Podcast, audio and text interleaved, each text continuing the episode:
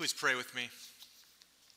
Father, we pray to that very end that you would indeed be our vision, our vision for life, our vision for our future.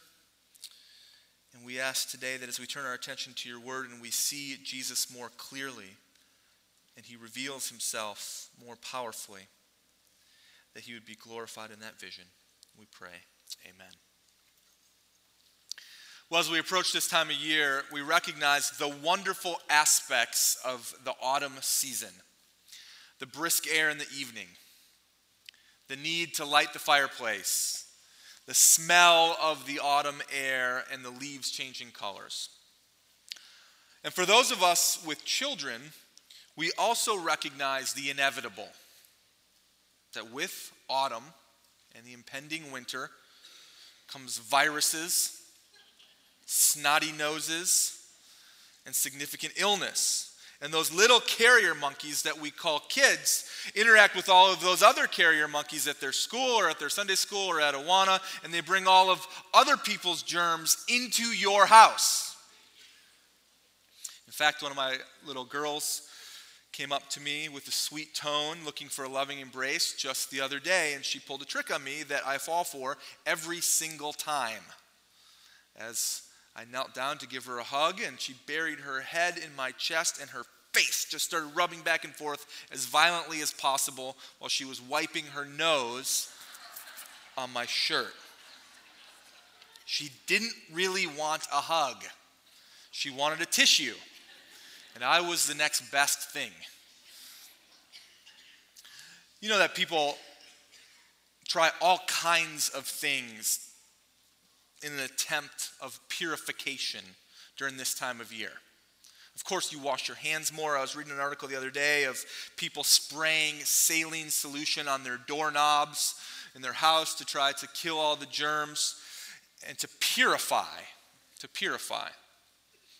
Of course, we know that over the last, I don't know, 10 or 15 years during our lifetime, certainly, that the the market for hand sanitizer has just completely exploded. That every year for the last eight years, that market rises by at least 4 to 5%, unless there's an Ebola outbreak in another part of the world, and then it jumps 10% or higher. And that the United States makes up 25% of the sales for hand sanitizer globally. Every year, Americans spend $200 million on this product that is produced by just nine companies with under 300 employees total. And all of that starts to ramp up this time of year. All to purify, to get rid of disease, all for the sake of lasting health. Well, that idea of purification points us to our text today, I want to ask you to grab a Bible and open with me to the Gospel of John, chapter 2. If you are new with us today, you are stepping into the early parts of a series in John 1 through 7 that we're calling Life Giver that Jesus is the one who gives life. And as we see up to this point in the Gospel of John, Jesus is introduced with all of these wonderful phrases of the light in the darkness and the Lamb of God. And John the Baptist comes on the scene and he has the role of pointing people to this Jesus as the Lamb of God, as the Messiah, as the chosen one of the Father. And as people are getting to see him, they are believing in him. And as they believe in him, they are given life, new life in his name, a life that they've never had before and could never have by any other means other than him. And now, as we turn our attention to John chapter 2, we see that more and more people are starting to see him, to experience him, and to believe in him. And so, pick it up with me at John chapter 2, starting at verse 1. Jesus says this, or it says this about Jesus. It says, on the third day, there was a wedding at Cana in Galilee, and the mother of Jesus was there. Jesus also was invited to the wedding with his disciples. And when the wine ran out, the mother of Jesus said to him, They have no wine. And Jesus said to her, Woman, what does this have to do with me? My hour has not yet come. And his mother said to the servants, Do whatever he tells you. Now, there were six stone water jars there for the Jewish rites of purification, each holding 20 or 30 gallons. Jesus said to the servants, Fill the jars with water. And they filled them up to the brim. And he said to them, Now draw some out and take it to the master of the feast. And so they took it. And when the master of the feast tasted the water, now became wine, and did not know where it came from, though the servants who had drawn the water knew. The master of the feast called the bridegroom, and he said to him, Everyone serves the good wine first. And when people have drunk freely, then the poor wine, but you have kept the good wine until now. This, the first of his signs, Jesus did at Cana in Galilee and manifested his glory. And his disciples believed in him. After this, he went down to Capernaum with his mother and his brothers and the disciples, and they stayed there for a few days. In John chapter 2, we see the beginning of a sequence of events, a sequence of miracles, of signs that Jesus performs in the presence of small groups of people. And each sign finds its significance in multiple ways. Not only is there significance in, in what the miracle itself actually is, but there's also significance in what the miracle points to. And in this account, we see, as we read the story, a handful of things stick out.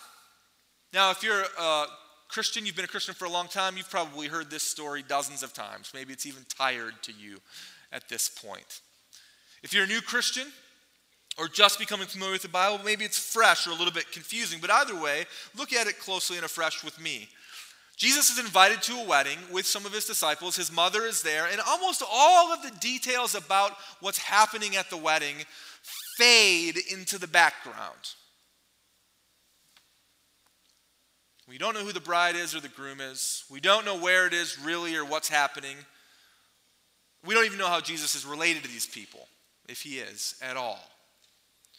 But there are some peculiar details that begin to come to the fore. Really, three types of details. The first is Jesus' interaction with his mother. the second is the detail regarding the jars used in the miracle. There's almost no details in the story of physical things except for those jars. What's the deal with that? And thirdly, the detailed words of the master of the feast. And so that's what we're going to focus our attention on this morning. But before we do, we must consider the simple fact of this miracle itself. The wedding feast of the ancient world could last up to a whole week in length. You think your wedding reception was expensive? Try having all your friends and family hang out at your house for a week, and you're responsible to feed them. They would come from the region, and a basic problem arises. They run out of wine. And Jesus' mother, Mary, somehow decides to get involved, and she seeks Jesus out to fix the problem. And he performs this tremendous miracle. He turns water into wine.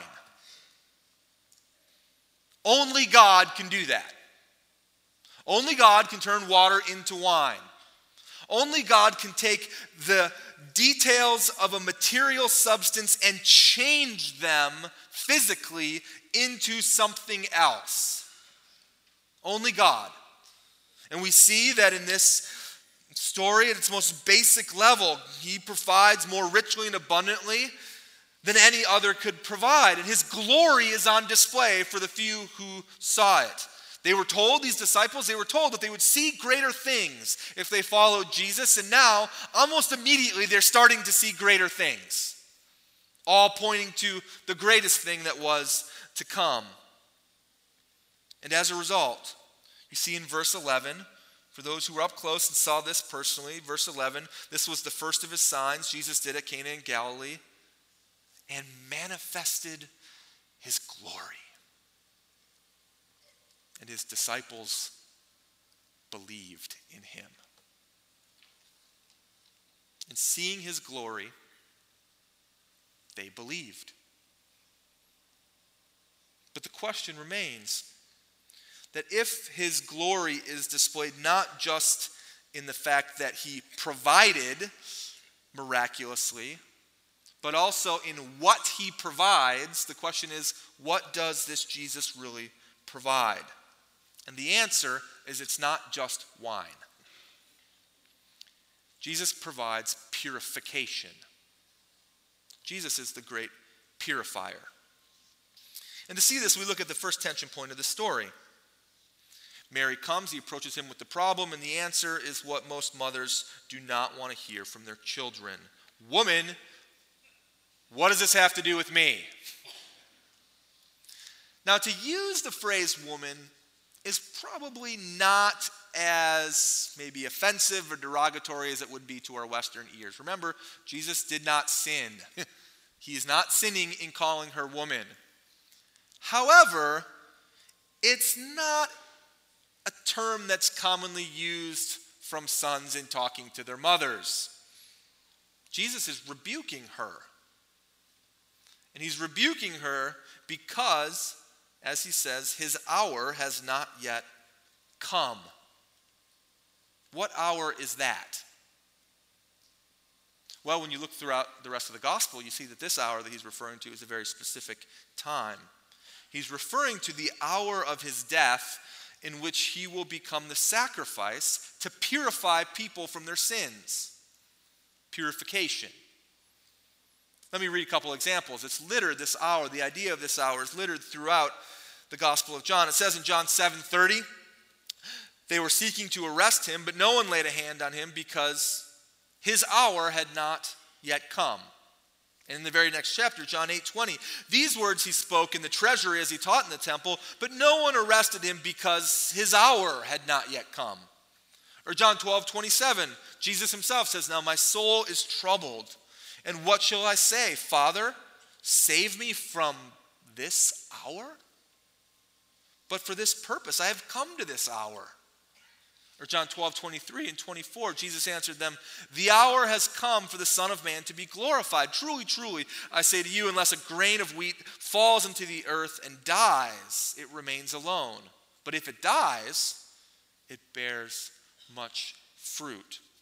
And so, this hour that Jesus is talking about from the very beginning is the hour appointed by God and even protected by God, in which Jesus, the Son of Man, the Lamb of God, as we've seen already, becomes the appointed sacrifice for purification of sins.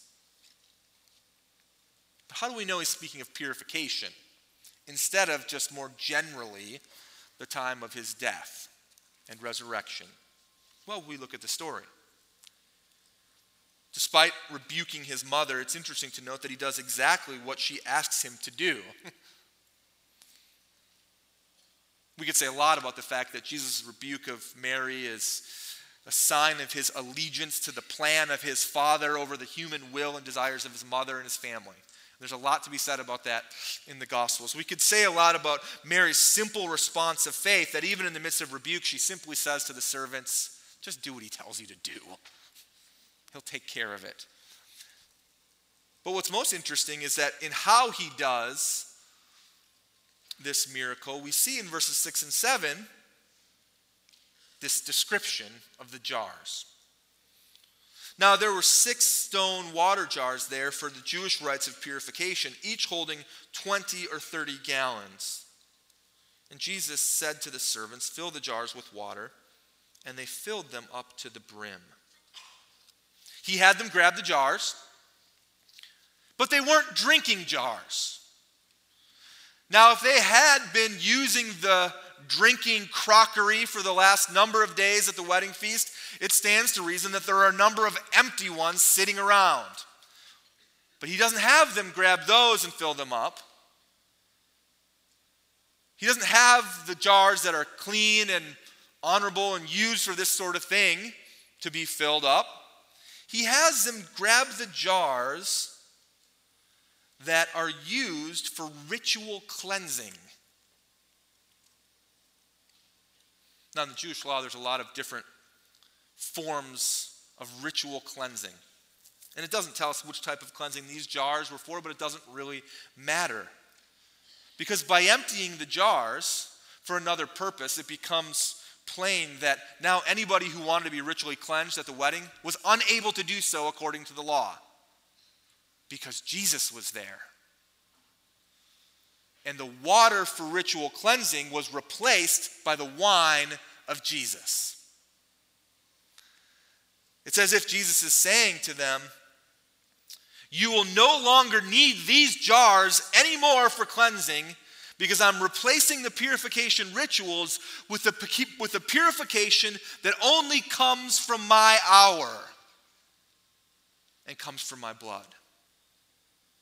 And you see this idea littered throughout the New Testament. John, the gospel writer, writes about this in 1 John chapter 1, verse 7. He says this: But if we walk in the light as he is in the light, we have fellowship with one another, and the blood of his Son cleanses us all from sin.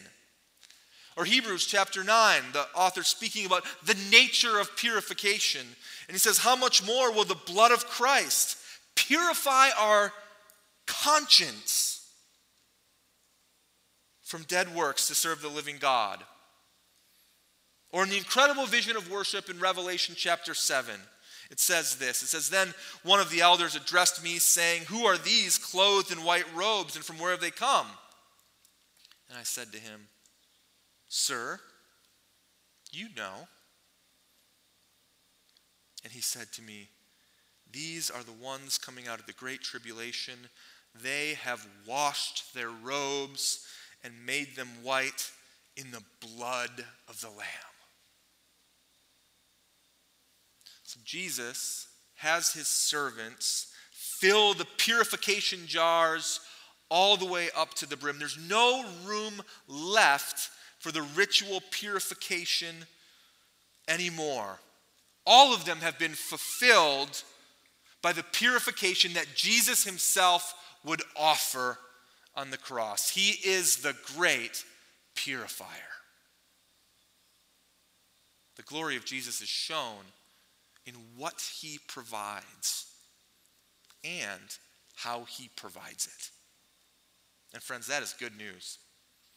That is good news because when you sin, there are times when the blatant nature of your transgression and the weight of conviction and the consequences that you are enduring because of your sin simply leave you feeling filthy and guilty and depressed you know the feeling I'm talking about. You've been there. You know when you made that mistake or when you made that choice or where you now are in this habit and pattern of living that the overwhelming weight and burden of, of filth and guilt and depression overcomes you. But there's one who can purify you. This is good news for those of you who are perfectionists. In some ways, perfectionists seek a self righteous position, either knowingly or unknowingly, because of their drive to be and to do things perfectly.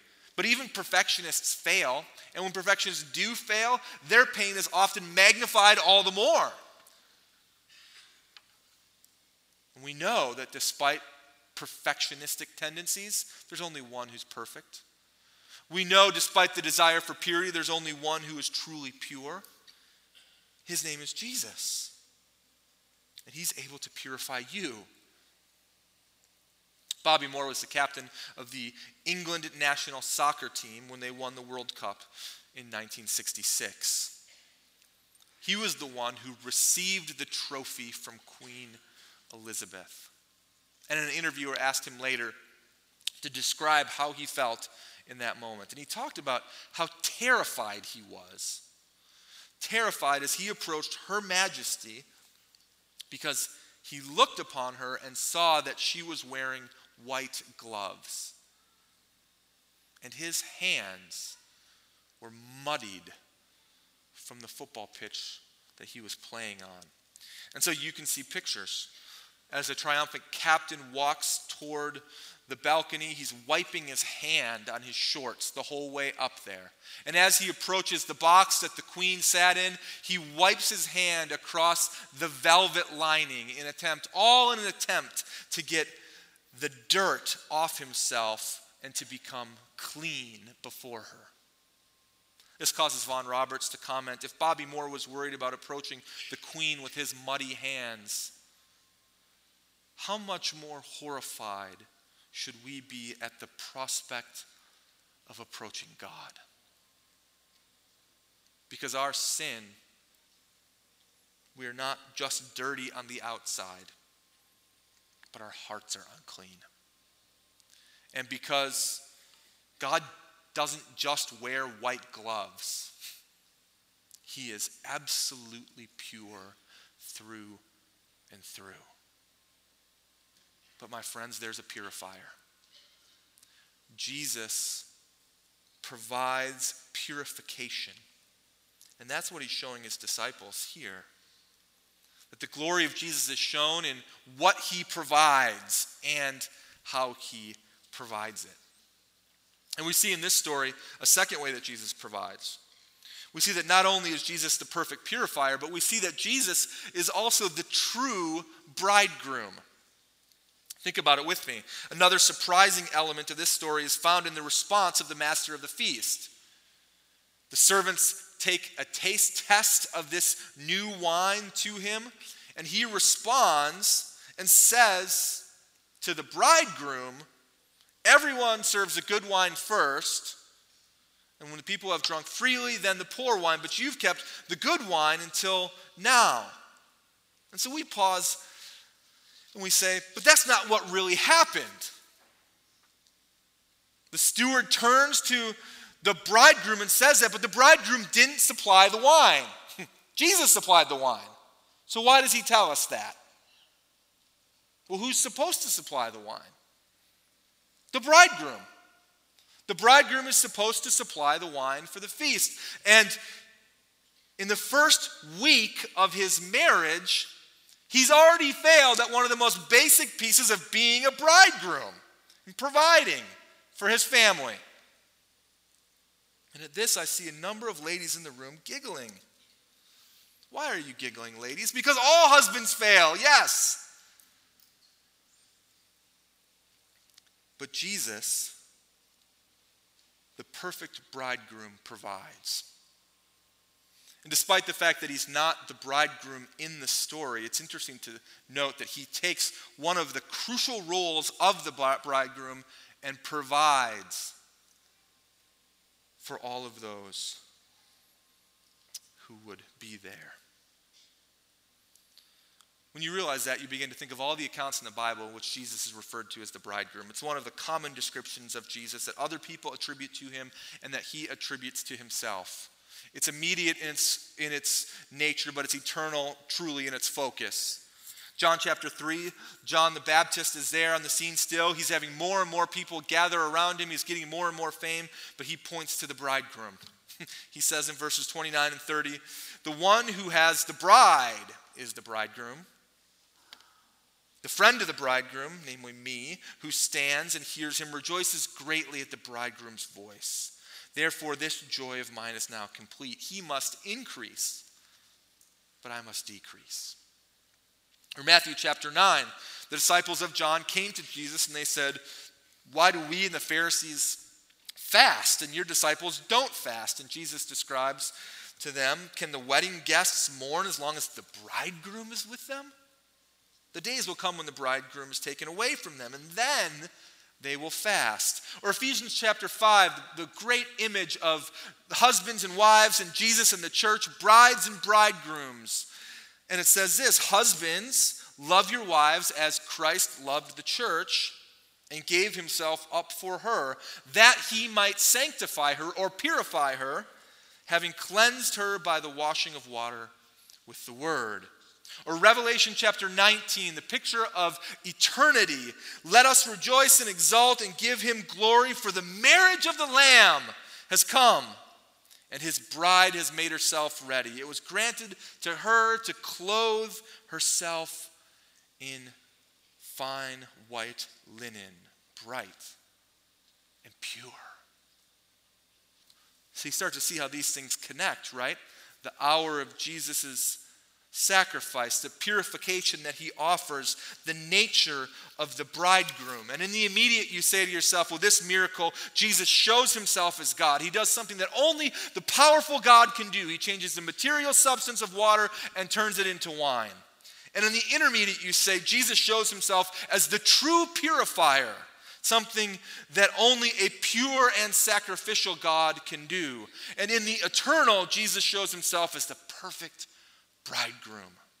He becomes something that we all want, something we long for, something that only a pure and sacrificial and eternal God can do as he unites his people to himself for all eternity. Friends, Jesus, the glory of Jesus is shown in what he provides and how he provides it.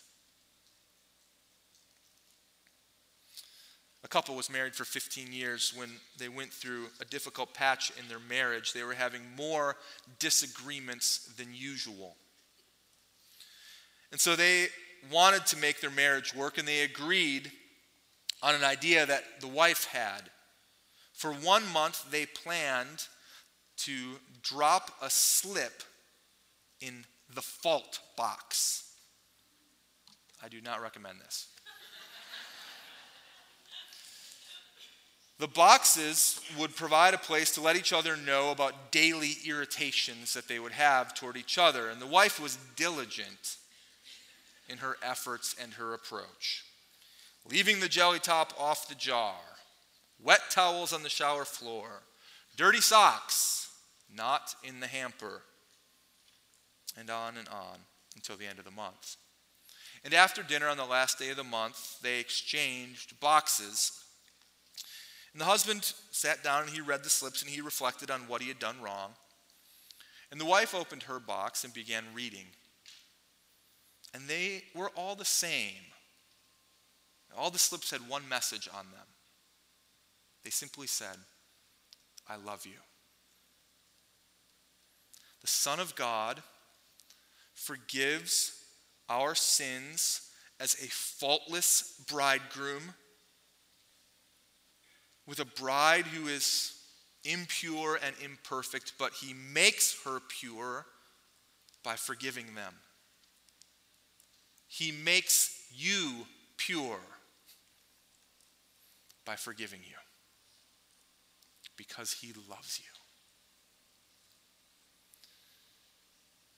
And for those who saw this, it says in verse 11, he manifested his glory and his disciples believed in him. And so the question for you is just simply do you believe in him as well? Let's pray.